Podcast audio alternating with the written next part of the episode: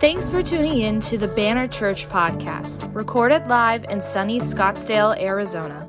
For more information, visit banner.church today. Enjoy the message. We're very thankful and very blessed to be able to gather here. Amen. And uh, I think no matter how you're here this morning, I hope that we would take a posture of gratitude for the cost that was paid so that we could do this so freely. And I know there's a lot of things you could do on Memorial Day, but I just want to say thank you for being here because I think we have a communal responsibility to stop and to honor and recognize what it costs for us to do this. There's lots of fun we have, lots of excitement that we have, lots of celebration that we have, but but I just want to say as a church, we're here because people sacrificed for us to be here. And so maybe that's a friend of yours or a family member uh, who, who gave their life. We just, we want to honor them. And so this morning, I just want to invite you. I know you just sat down, but I want to invite you. Would you stand with me if you're physically able to stand? And would you, would you pray with me as we honor and recognize uh, those who have given their life so that we could worship freely and that we could live freely and so that we can do what we're doing here today. Doing church in a school that's a special thing as a nation to gather and worship in a public place. Let's pray together. God we thank you so much for your love and just the purest example jesus of laying down your life for another and God, we thank you for the, the men and women, many whom we, we may never meet, and some who we might have known personally, and some who are family. We thank you for those, God, who have served this country and those who have given their life believing in the freedom of this nation and to worship you. And God, I pray that we would honor them with the way that we treat those around us the way that we value the sacredness and the beauty of worship and of gathering, the way that we love one another. And God, we celebrate and we say thank you. And God, I pray for those for whom today is a very difficult day. We pray your spirit upon them. We pray a community around them. God, we pray a, a rallying and a, and a speaking of, of peace and love over their lives. God, that, that the support would be even greater, that the love would be even greater, and God, they would know that you are with them. And so we pray even right now for those this morning who are hurting at the loss, though we honor and recognize, we know for many that struggle is still today. I pray you would touch their heart right now and that you would encourage their spirit to be lifted up by your grace supernaturally. In Jesus' mighty name, amen. Amen. You can be seated this morning. I know we were supposed to talk about how to give at Banner Church, but I felt inappropriate to go from a very important moment into that. Uh, but I, I just want to say thank you, honestly, to everyone who has been giving so faithfully. We really appreciate it here at Banner Church because God has been doing some awesome stuff, and uh, we're moving. Things are are shaking or changing and shaking or shaking, depending on however you want to say that word. Uh, but man, we're excited. So I want to encourage you. Uh, if you're a regular giver at Banner Church, I want to say thank you. If you if you don't give here, I just want to encourage you. You can go online to banner.church, uh, or you can just I don't know, uh, drop it in the bucket on the way out, right, Barry? Or there's a QR code. Thank you. There's a QR code right there you can give. We can keep doing what God uh, is doing. Man, I'm excited to see you guys this morning. How many of you are thankful you're here this morning? Very thankful. Uh, you know, you're here on Memorial Day. It just means you're more spiritual than everybody else. Uh, no, uh, we, we love and celebrate. You know, it's the summer here at Banner Church. I want you to know that anytime you're here, we're so excited. Obviously, we love when you're here more than less because we love you and we like to see you and we like to, to come to the altar together and pray for one another. And man, it's a lot easier to pray for somebody you know and see. So we're just always excited that, that you're here. Uh, but we know there's lots of people watching online. So we just want to say, hey, we love you. We know you're camping and you still chose to wake up and watch church. Good for you, right? Right? I guess you're technically the most spiritual, right? uh, but we're glad you're here. I did see a couple people come in. I thought I saw the hunkies back here Allie and Jordan and baby Watson. Oh my goodness just a testimony to God's goodness and human endurance that you're here like a day and a half later.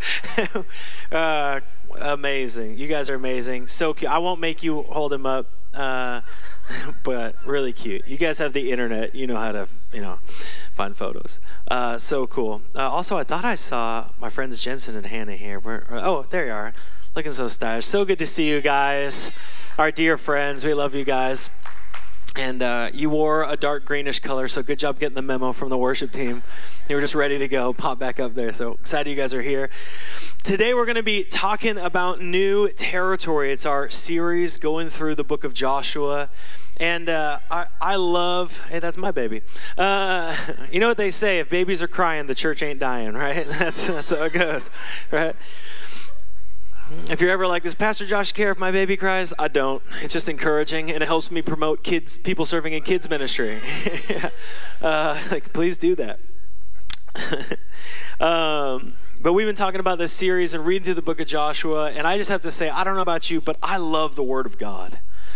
And every time I go back to the Word of God, I just I love it more because, and I don't I don't know about you, but it, it transforms my life. Like it renews my spirit it speaks to me. And, and I love being in the book of Joshua, even when there's some heavy stuff. There's just so much. And it's like, I have not gotten to a point in my life where it's like, well, I've read this, and so I feel like I've taken all that there is to take from it. Every time I read the Word of God, there's more. And sometimes that more is just being reminded of what I already knew. Sometimes that more is like, wow, this is so rich. But we've we've been going through the book of Joshua because we've been talking about stepping out in faith towards God's promises. And I understand in this season that our mind might say, yeah, the, the stepping out, the new territory for Banner is a new facility. And I, I like that. New faci- you know, facilities are great and we're very excited. But can I just tell you, that's not the new territory. The new territory is the promise of God. So we're not Israel. We don't have like this physical promised land. We have a promise that's the ministry of the spread of the gospel and the power of the Holy Spirit. And so what we're praying for is an awakening to step into the promises. That this is a launching into something that's happening here and it's happening in your homes and it's happening in your businesses and it's happening you know, in your schools or whatever it might be. And then we come together to a building and we celebrate. But it's happening, it's stirring, it's moving. The promise is with you. And so we're in the book of Joshua, but what's amazing is as we read through the book of Joshua, we're, we're believing for ourselves in many ways. We're seeing and we're learning and we're growing because the spiritual principles are so true. And we're very blessed to live in a time where Jesus has come and died and risen again and sent his spirit. So we have some context on fulfillment. Amen on that note, let's do this. Let's start talking about Jesus. And I know we're in Joshua, but we're going to read the first chapter of Matthew really quick. So if you brought your Bible, you can go to Joshua or you can start in the book uh, of Matthew. We're going to start there. And I think sometimes when we see lists, we kind of shut our brain off, right? Like these are a list of names, maybe some of them are hard to pronounce, but but lists are really important and they're really important historically. And you say, "Okay, well that's great. Like is this a history class?" Yes, I guess it is. Because what we're doing is we're telling the history of what God has done and his faithfulness. And so these names are important to the history of the work of God. And you and I are now part of that history. And so we're on a different list, but this list is very, very important. It says this Matthew chapter 1, it says, This is the genealogy of Jesus, the Messiah, the son of David. And then it goes, starts from the beginning, the son of Abraham. It says, Abraham was the father of Isaac, Isaac the father of Jacob, Jacob the father of Judah and his brothers, and Judah the father of Perez and Zerah, twins, whose mother was Tamar. That's a whole other message about a really interesting person that we'll cover another time. But Perez the father of Hezron, Hezron the father of Ram, Ram the father of Amminadab, and Amminadab, the father of Nahshon. and Nahshon the father of Salmon. Okay, pause right there. Nahshon the father of Salmon, and Salmon the father of Boaz, whose mother was Rahab. Okay, pause. That's the name we're going to hit today. So if Salmon is the father and uh, Rahab was the mother, you know, Salmon and Rahab were together. They're the father of Boaz. And Boaz was the father of Obed, whose mother was Ruth. How many of you here for our Ruth series?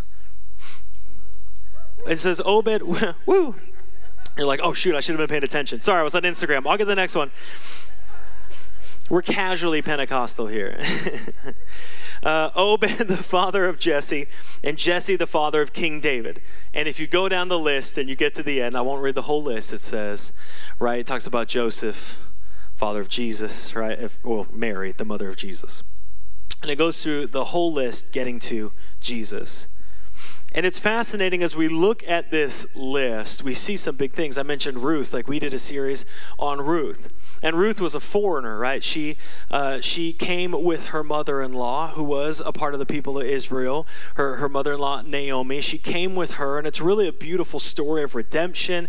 And she meets this man, Boaz, who really has this extraordinary vision for an outsider. Boaz, for some reason, has learned or been taught to see somebody who is maybe on the outside, who maybe is a foreigner, who, who, who is different in the land. And so Boaz marries Ruth. And what we know about Boaz is that his mother was a woman named Rahab. Boaz's mom was named Rahaz and Rahab. And so you have Boaz, this extraordinary man, full of the Lord. And it's like, where did he learn it? Well, he, he probably learned it from his parents, right? From Salmon and from Rahab. And so if you're just like on the surface with that information, you would go, wow, Rahab was probably an incredibly godly woman, right? Like she probably grew up in the church she probably went to the potlucks, right? Rahab, I mean, I don't know. Maybe she was uh, she was the person who like sewed her own clothes because like the clothes at the store weren't even conservative enough, right? She was one of those like kind of Christians. She would she like led every Bible study every day. She had that Bible where the spine was falling apart, right? You'd think like, well, if they raised Boaz, then that's the kind of believer that you would have to be. But let's go to Joshua chapter 2 1. It says, And Joshua the son of Nun sent two men secretly from Shittim as spies, saying, Go view the land, especially Jericho. And they went and came into the house of a prostitute whose name was Rahab and lodged there. This is what I think is so fascinating is that we often define who God can and cannot use. And yet we read a Bible, we read a word of God, right? We, that has been written and recorded full of men and women that wouldn't make the cut in our mind. Or if we had that past, if we had that history, we certainly wouldn't assume to be in the position of being in the lineage of Jesus, right? Let alone being used at all. But here is a list, like, right? The, here we have the the, the, the children and the grandchildren who are outsiders, foreigners who are different, who are from different pasts. And I want to encourage you today, we're going to talk about what God can do, but the biggest battle you're going to have in your mind is erasing what you believe God cannot do because of your past, because of what's been described about you. And so it says that Joshua, at the beginning of verse 2, they're preparing to go in the land. So Joshua sends spies and they come to the house of a prostitute named Rahab. It says Israel is at, is at this place, Shittim or Shittim, however you want to say it. It's in the Bible. That's how it says it in there. Uh, you could say Acacia Groves, however you want to say it. That's the location. And what's interesting about this space that Israel's at is that they've been there before. In Numbers 25, we read that Israel's living in that same area. And Numbers 25 says, words of the Bible, they began to whore with Moab. Using whore as a verb. That's strong, right? How many kids are in here? All right, we're okay. well, this part's going to be not kid friendly, but there's not that many. No they're, no, they're all in kids' church. Send your kids to kids' church. They're babies. They're fine. They won't remember any of this. But what happens is, as they're living there, they begin to prostitute themselves, as the Word of God says, in different sexual acts. And so judgment comes against them. And God is angry and He says, Listen, you, Israel, has made itself a prostitute.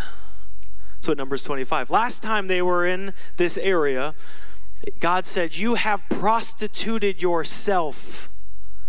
And so, if you were Israel and you were now back in the same spot, you would understand the contextual history here. Or let's say you were being taught the Old Testament as a young Jewish person, you were being taught the Old Testament, you would get this history, be like, okay, I'm following the story, right?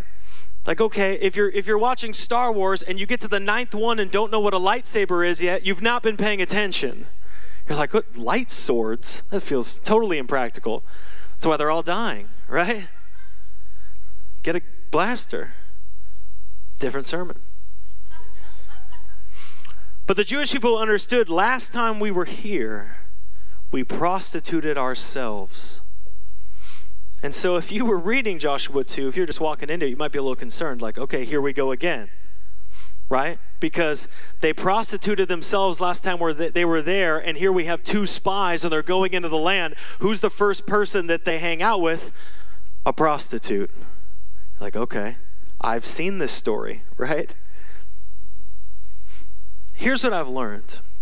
I've learned as a minister that people don't change just because you tell them to. That would make my life so easy that as human beings, we have to have an encounter, we have to have an experience, and we have to have understanding that produces desire.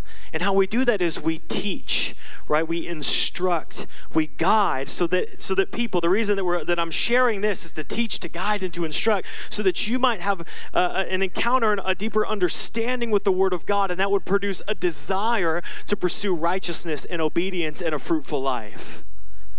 And what I love about Rahab, but I think it could be read over, it's just like that's an interesting story, is that Rahab is how God is teaching Israel.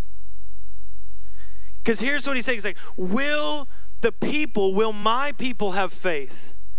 Israel is about to go in the promised land, but Israel needs to learn. They need to learn what it's like to turn from their prostitution, to turn from their whoring, and instead dedicate themselves fully to God. Are you with me?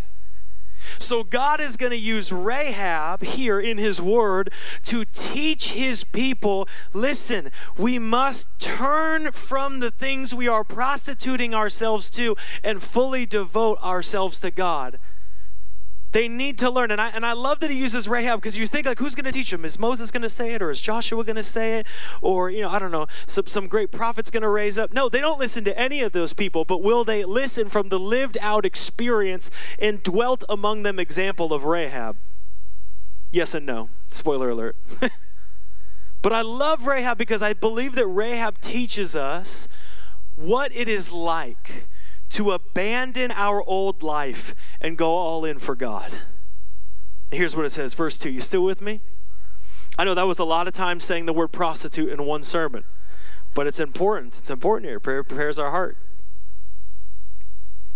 Verse 2 it says, And it was told to the king of Jericho, Behold, men of Israel have come here tonight in search of the land, oh, to search out the land.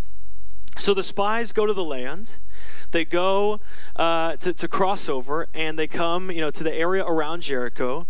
And it says that when they when they come in, they, they encounter this prostitute. You might say that's a little odd, like it's kind of a weird choice of a home. They could have chosen anywhere.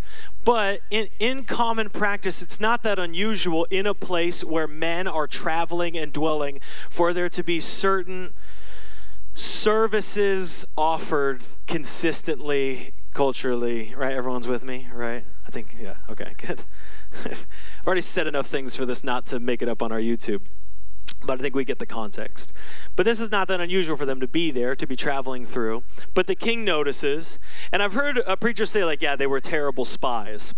And I think that's because we picture all spies in two forms ninja or Jason Bourne. That's not how humans work, okay? I don't I hate to spoil that for you. That's not how human beings work. You're going to go look at a land, put on like a slightly different outfit and you go. But you can't change your face, right? So Jericho is a very closed city. And here you have a group of people that have been being observed by that city, and now two people who look oddly similar to that group of people that's been ethnically consistent and regulated. Now, two of them, like, you guys look kind of like those, right? So they begin to be discovered because they're standing out. They're not like bad. I guess they could have been bad at their job, but nothing in Scripture says they're bad at their job. Uh, and this is coming from a book that is rather hard on spies. But verse 3 says, The king of Jericho sent to Rahab, saying, Bring out the men who've come to you, who entered your house, for they've come to search out the land. It says, But the woman had taken two men and hidden them. And she said, True, the men came to me, but I did not know where they were from. And when the gate was about to be closed at dark, the men went out. I do not know where the men went. Pursue them quickly, for you will overtake them. It says, But she had actually brought them up to the roof and hid them with the stalks of flax that she'd laid on the roof. So the men pursued after them on the way to the Jordan as far as the fords, and the gate was shut as soon as the pursuers had gone out. So the king sends his men. He says, Listen, we got to find these guys. And we know in a second it's because they're terrified and they want to know what's going on but she's hidden them under flax. It's flax, you can get uh, different seeds from it, but also you can dry it out. You can use it for all kinds of rope or a certain kind of fabrics. You can use flax for all kinds of things. And so you have to you have to dry it before you can mill it or or or you know make it into longer sinews. And so they would pile it up. And so the likelihood is she had this some pile drying somewhere, takes them, puts them underneath it, and it says that the gate was closed and Jericho is closed off. We'll talk about that in a second. But it says in verse 8, and the reason I'm breaking this up is because it is like a little choppy as a translated uh, thing, because we might reorder these. Different languages order thoughts differently. We might reorder these a little bit, but we're reading them as they're ordered from the text. Verse 8 says, Before the men lay down, she came up to them on the roof. So it kind of explained something, and then it's telling us, but before that happens, this happened. Before they lay down, she hit them. Before they lay down, before they saw, she, it says that she comes up to the roof. So before the king comes, before there's where there's still a chance to betray, she has this conversation. And this is really really really where the meat and the potatoes of what we are focusing on today is right here in verse 9. It says, "She said to the men, I know that the Lord has given you the land. Follow this. The word of God is rich and good. Follow this. It says, I know that the Lord has given you the land, and that fear of you has fallen upon us, and that all the inhabitants of the land melt away before you. It says, For we have heard how the Lord dried up the water of the Red Sea before you when you came out of Egypt and what you did to the two kings of the Amorites who were beyond the Jordan, to Sihon and Og, whom you devoted to destruction, which is a great way to say wiped out. As soon as we heard it, our hearts melted, and there was no spirit left in any man because of you. And look, look at the end of verse 11, so, so big. It says, For the Lord your God, He is God in the heavens above and on the earth below. That's a really powerful thing to say. Uh, sometimes when we read the Word of God, we're like, yes, of course you would say that kind of stuff. It's the Bible, and the Bible says that kind of stuff all the time. But we need to understand the person who is saying this. This is not a Jewish theologian hiding out.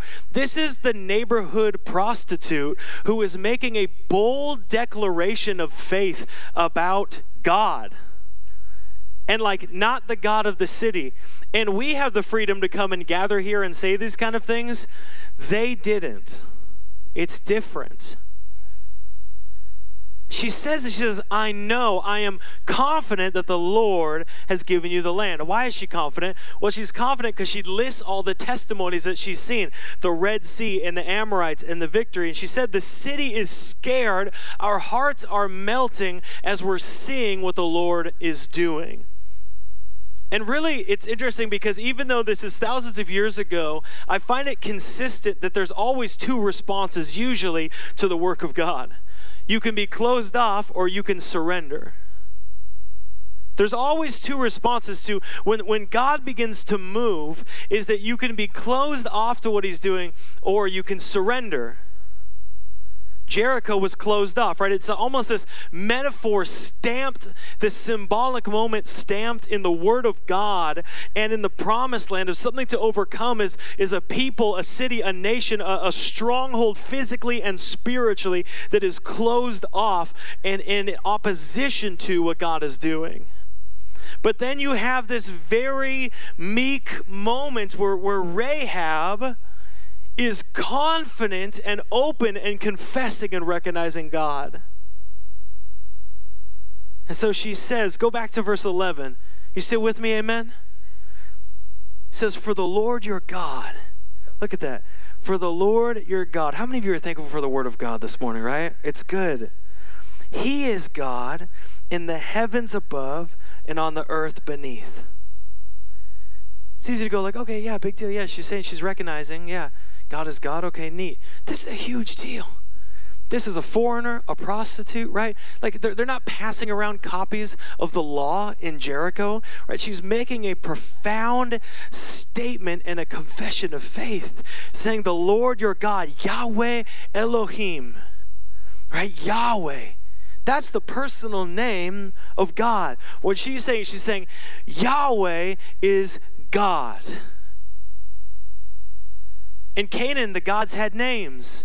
And there were many small E Elohim, spiritual God like creatures, figures, beings. But Rahab says Yahweh. She doesn't say a God is God or your God is God. She uses his name. Yahweh is God. Yahweh, your God, is God. Here's another way of saying that. When she says Yahweh, He is God, another way to say that was He's the only true God. Because if you say He's God, capital G God, it means all the other gods of her city, of her culture, of her place are not truly God. Asherah, Baal, Marduk, Ishtar, all of these would be false gods. She's saying only Yahweh and then doubling down on top of that, she says, in heaven above and earth beneath. Only Yahweh. Yahweh is the only God in heaven above and earth beneath. In Scripture, this language is used to give an exclusive claim of sovereignty to God. It acknowledges, God, you have the authority. And it means that He alone, when God has the authority, it means this. It doesn't mean like He can like have an unlimited credit limit or some kind of thing we would attach on earth to it, like power and authority. It's like, wow, He can go wherever He wants. Can cut in line at Baskin Robbins, right? It's like, like we think so small. When when we say God has all the authority, it means He's the only one worthy of devotion, of worship, and of allegiance. Think Rahab was afraid? Probably. But I think she was convinced. And here's how I know she was convinced because in her statement of faith, she has changed her life and her belief and risked it all for the truth. That's a confession of faith. Let me tell you, here's a confession of faith. It's not casual, it's life altering. It's saying, In God alone will I trust. God and only God is God. And I will not only speak it out with my words, but I will transform my life and change my belief system accordingly. Are you still with me? Okay, so we see her confession of faith. Let's keep going. Verse 12. She says, and I love this, this is very bold, by the way. She's like, uh, Please swear to me by the Lord that as I have dealt kindly with you, that word kindly is great. We'll come back to that. As I have dealt kindly with you, you will also deal kindly with my father's house and give me a sure sign that you will save alive my father, my mother, my brothers, my sisters. She's getting everybody. She's like, Everyone's in on this, not just Rahab, everyone, all who belong to them. So not only father, mother, brother, and sisters, but like all of their spouses, everyone who belongs. So that's a good grip of people, right? says that you will deliver our lives from death. And the men said to her, Love this, our life for yours, even to death. Whew. That's a strong thing to say to a prostitute you met eight hours ago, right? but they're recognizing something in her confession of faith. Amen?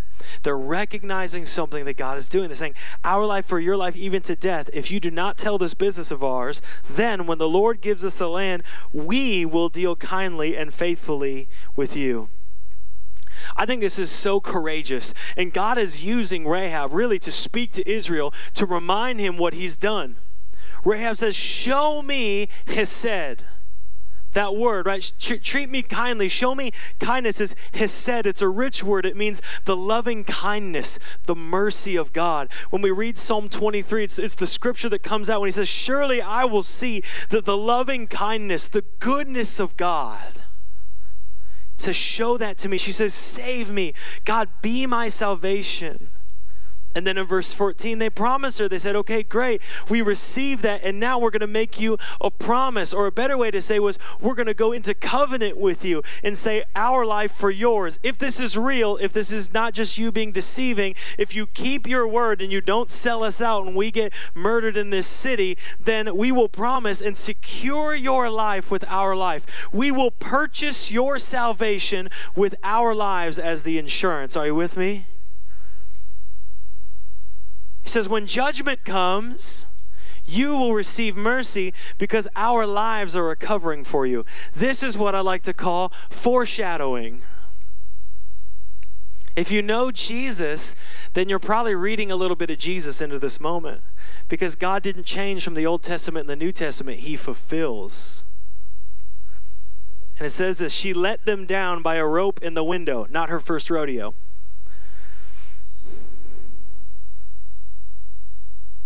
Right? For her house was built into the city wall, so that she lived in the wall.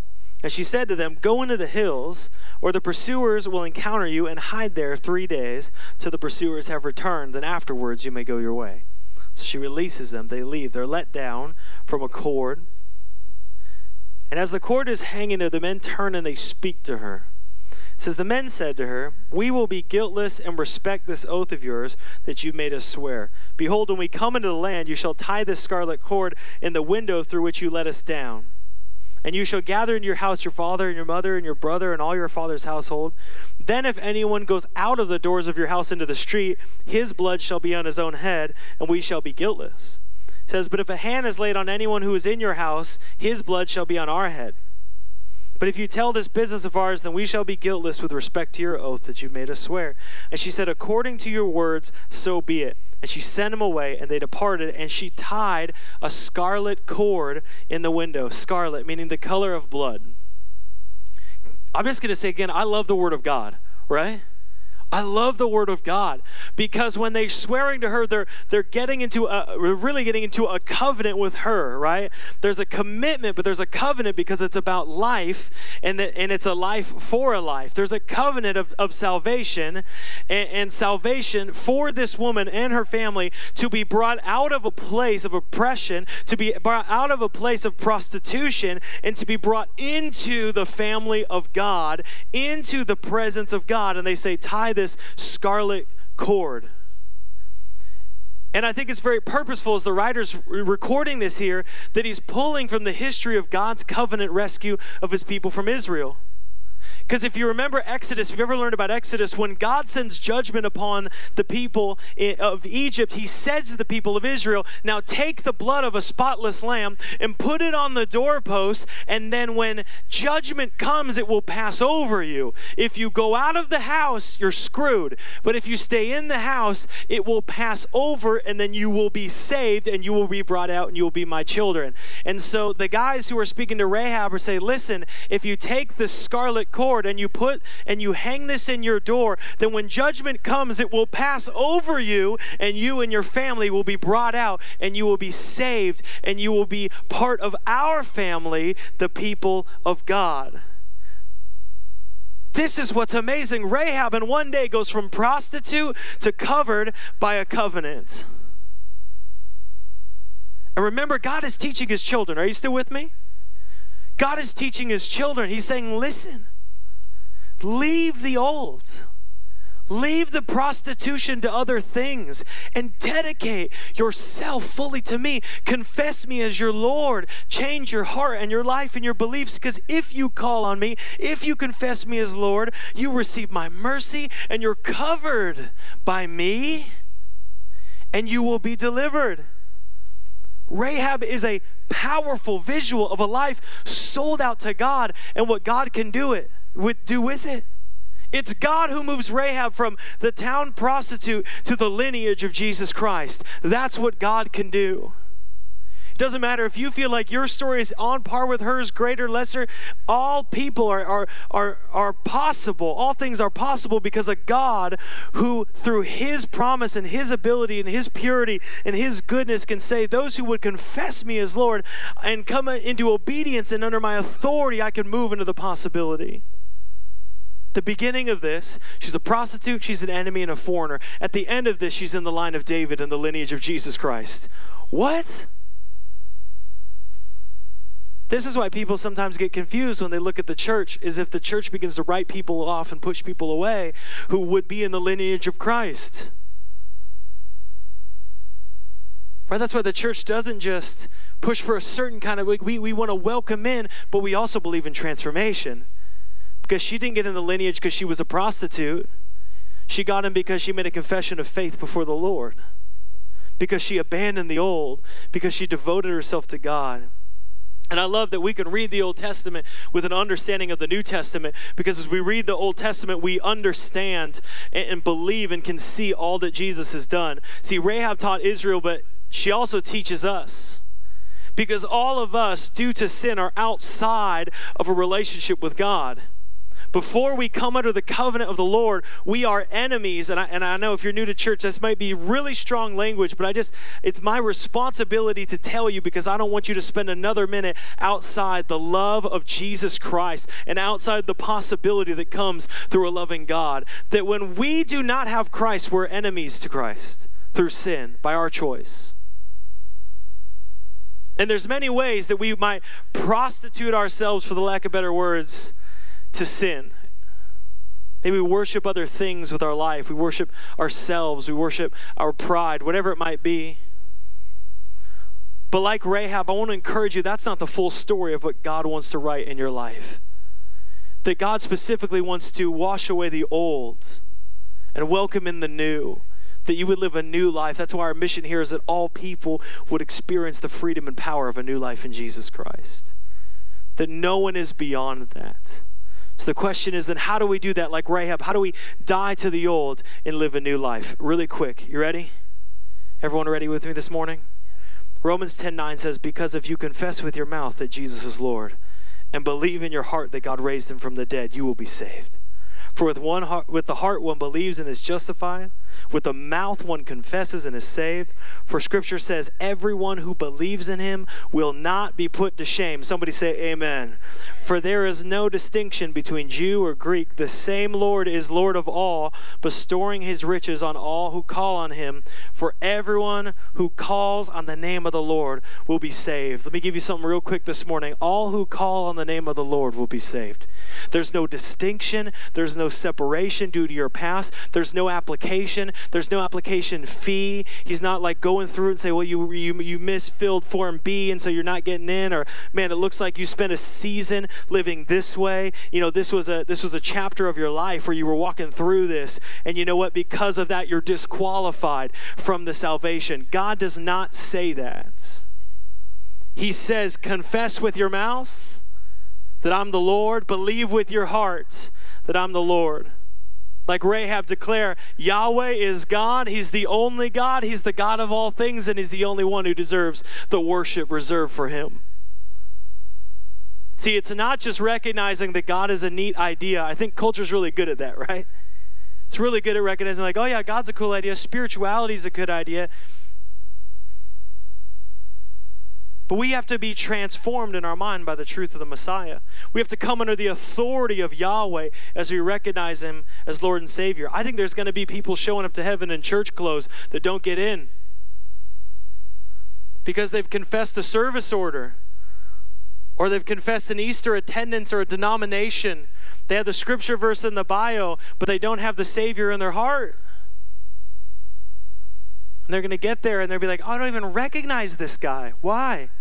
Because the people who've probably actually been fighting and struggling, the people that they might feel uncomfortable with because they, they, they're, they're wrestling and they're walking and they're living it out, those people every day wake up and say, Jesus, I need you. Yahweh, you're God. You're the only God. You're the one true God. You deserve all my worship, and I will pursue righteousness and faithfulness with everything in my heart to pursue you. See, we have to fully and completely surrender to God. Fully and completely. I believe that confession of faith, like Rahab, needs to be burned in us, that it would radically transform the way we live and operate our life. That's the beginning. Can I tell you, if you're waiting for a step to receive the hope of Jesus, the first step is just confess Him with your mouth, believe in your heart. The next is, and I love this one, ready? Receive His mercy. Rahab said, Treat me kindly, show me hesed. Show me mercy. Show me loving kindness. Can I tell you, that's what Jesus has already done for you? He has such great mercy for you. We're singing that song, Jesus, I love you. I know it's like the same four words over and over again. I just, I love singing that. It's like overwhelms me. I'm not a big crier, uh, but man, I, I can't help it in that song. Jesus is so good. I did literally nothing to deserve that mercy and love, and yet He gave it to me. In fact, I've done things that do not deserve mercy and love, and yet He's given it to me. And it's like when He's singing that song, it's like, it's emotional for me. Jesus, I love you. And you've shown such great mercy. 1 Peter 2:10 says, "Once you were not a people, but now you're God's people. Once you had not received mercy, but now you have received mercy." Ephesians 2 4 says, God, being rich in mercy because of the great love with which He loved us, even we were dead in our trespasses, made us alive together with Christ. Man, I think some there's some people here today. You confess your sins all day, but you refuse to receive the mercy of God. You have no problem seeing yourself as a piece of crap, dirty, wretched, but you, you can't see yourself as someone who's lovable, should receive mercy, should receive grace. You can't see yourself that way. You're like, no, but I'm garbage. I'm I need God because I'm just dirty and I'm gross. Like, I don't maybe. But that's not how he sees you. He looks at you with mercy. He gives you mercy. He doesn't give what you've earned. He gives what he has done for you, which is great mercy. Can I just encourage you? Some of you just, it's a mindset shift today of, I will receive the mercy of God. And I will begin to look even at my own life and understand and recognize the great mercy that I will stop being so mean to myself. But I'll receive his mercy. Third thing, and band, you guys can come over, do whatever you guys do. I'm sorry, we're going a little late. We only have one service, you know. We're brought into his covenant. We are brought into his covenant. Israel was covered by the blood life for a life, right? For your sin, it takes a life. Rahab was an outsider, said that scarlet cord, life for a life, that's our promise. Jesus shed his blood on the cross for you, life for a life. He said, Listen, I'm going to purchase your life with my life and bring you into a new covenant. That's why we just we just took communion, right? Jesus says in Luke 22, that cup that's poured out for you is the new covenant in my blood. The old covenant was sacrifices, it was the sacrifice of the lamb. Jesus says, Listen, you've been brought in to my covenant. If you confess him as Lord, if you receive his mercy, it's a new covenant that's paid for with his blood. See, this is why following Jesus is bold and courageous. It's it's not an addition to your life. It's a dying to your old self. Rahab abandoned her old self and fully trusted in God, fully trusted in the Lord. She risked it all, she gave everything. I was recently reading about a pastor who had discipled under evangelist and uh, watched the evangelist give a call, an altar call, and it was so simple. He just gave the call, "Come and die." That was his call. Some of you have been in church long enough, you remember when we didn't just do like close your eyes and make sure no one sees you do anything before the Lord. Very quietly to yourself, raise like we made it so easy to say like yes to Jesus, but then like there's no choice, right? That's a different sermon. But he was talking about how the call was to come and die, and the altar was full of people. And so, you know, he's trying to trying to duplicate the guy because he wants, you know, recognition, right? You know, we've all been there. And uh, so he does the same altar call at his own thing. He's like, "Come and die," and nobody comes up. Like nobody comes forward. And uh, he was like, "Oh, not doing that again. Like not not doing that altar call." And he felt like the Lord like directed him, like, "No, do that altar call," because the call is still the same like continue to put that call out because that's what it is to follow christ. If you see death as, as the end of, of possibility and of hope then that's a really scary altar call. But if you see death as dying to the old self so you can live in possibility and hope it's a beautiful thing if you see it as the old is gone, the new has come. I know it sounds scary to say. I mean, that would be a scary altar. Come and die. But it's important. It's liberating. Come die to your old self like Rahab. Come lay yourself at the feet of Yahweh and receive something new. Be a part of the new covenant that comes through God. Because we're told in the word, the old has gone and the new has come. Scripture says, if anyone is in Christ, the old has gone, the new has come. You're a new creation in Jesus Christ. Christ. That's the only reason come and die is not like a scary altar call.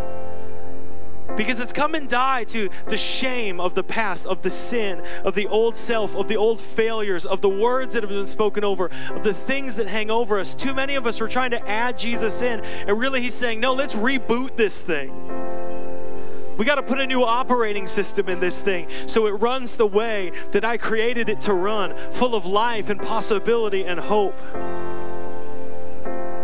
I was speaking with one of our guys when we were fishing here this morning, and he's telling me a little bit about his life before Christ, and he said something so profound because he's a very wise, wise uh, man of God.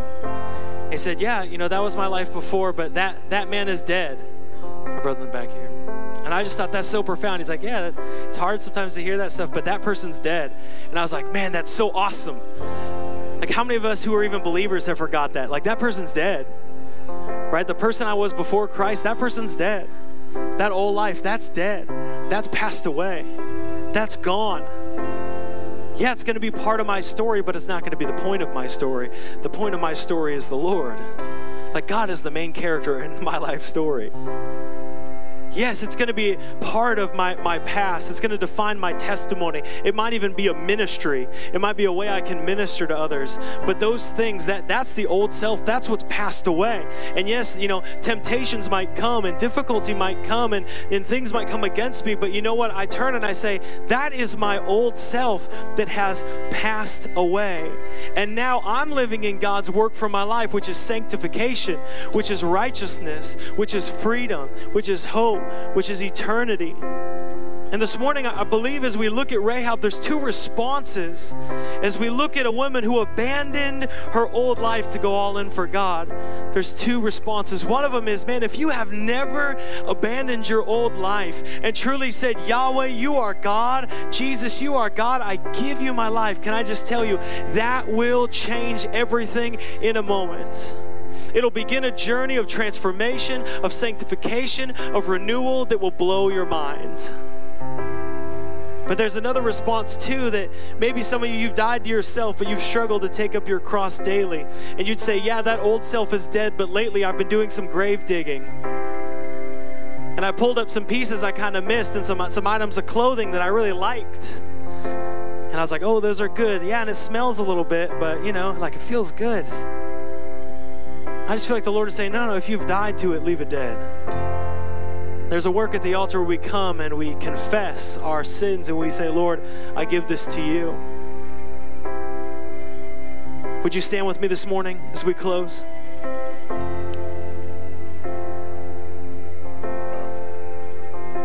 I'm just going to open this altar time in just a second. Would you just bow your heads with me? I'm going to I'm going to open the altar in just a second and invite you to respond. We what happens if you've never been here uh, on a Sunday morning is I, I, like to invite us into a posture of response because often our physical posture will deeply affect our heart posture. And so, as we make steps, as we step into what we're believing God for, that putting a, a boldness in our step and coming forward and seeking prayer really prepares our heart. In a moment. So I know some people aren't physically able, so it's not like this spot's more sacred, but I really want to encourage you just a second. If you're in either of those places, I'm just going to invite you in just a second to come forward. If you're in that place this morning and you're just like, God, I need to give you everything. Yahweh, maybe maybe you've never or maybe you have, but you've you've done a little digging up, or you feel like they're still kind of hanging on, whatever it is, and you're like, Lord, I just need to give you everything. I believe in uncomplicated altar time. So if you're here, you're just hungry for the Lord, and you feel like today, you know what? I don't want to leave with anything that I've not fully given to Him, and you're saying, Jesus, I want to give you everything. I just I pray, Holy Spirit, right now, we invite you into this moment. And like Rahab, I thank you, God, that it does not matter how the world is labeled. They labeled her a prostitute. You said, no, you're in the lineage of Jesus Christ. God, there's so much that you do. So I pray even right now as, as we're longing to step in and to receive prayer, so we're longing to step, God, I just pray against the, the hooks and chains of shame that would try to come and hold someone back this morning. And Holy Spirit, we invite you to minister right now. Invite you to minister right now. Wherever you are, just invite him. Holy Spirit, we invite you to minister. Here's what I want to do as the band sings this song, I'm going to invite you in just a second.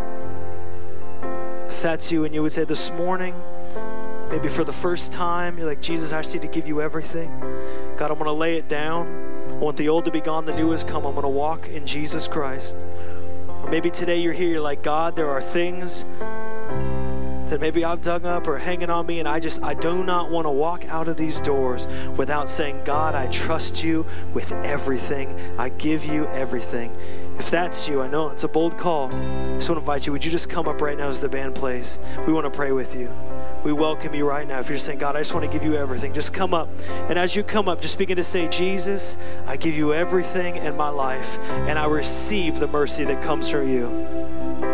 That's a you and him conversation. Jesus, I give you everything in my life. As the Lord stirs, I just invite you you're here to have this moment with the Lord, to have this moment in community.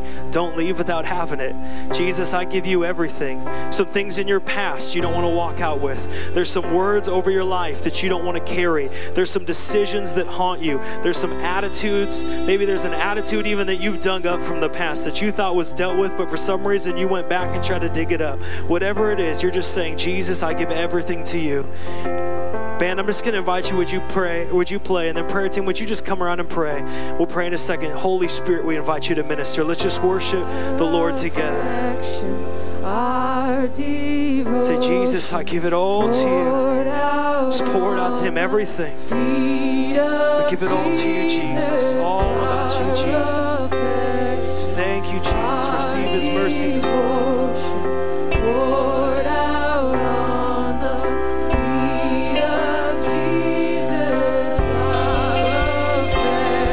Come on, you just have a spirit of regret. There's a spirit of regret, an attitude of regret over your life. You're like, I just, I need to walk through that. It's hanging over you. Regrets that you have. Saying the old is gone, the new has come. Be healed. Be healed. Be renewed by His Spirit.